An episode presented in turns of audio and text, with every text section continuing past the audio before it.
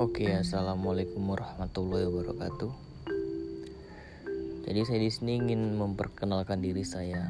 Sebelum saya membuat podcast banyak kan dengan teman-teman saya dan orang-orang yang penting lah, public figure dengan berbagai banyak tema.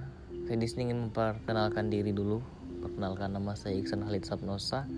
Saya berasal dari Sumatera Selatan. Saya mahasiswa hukum di Universitas Muhammadiyah Surakarta. Oke.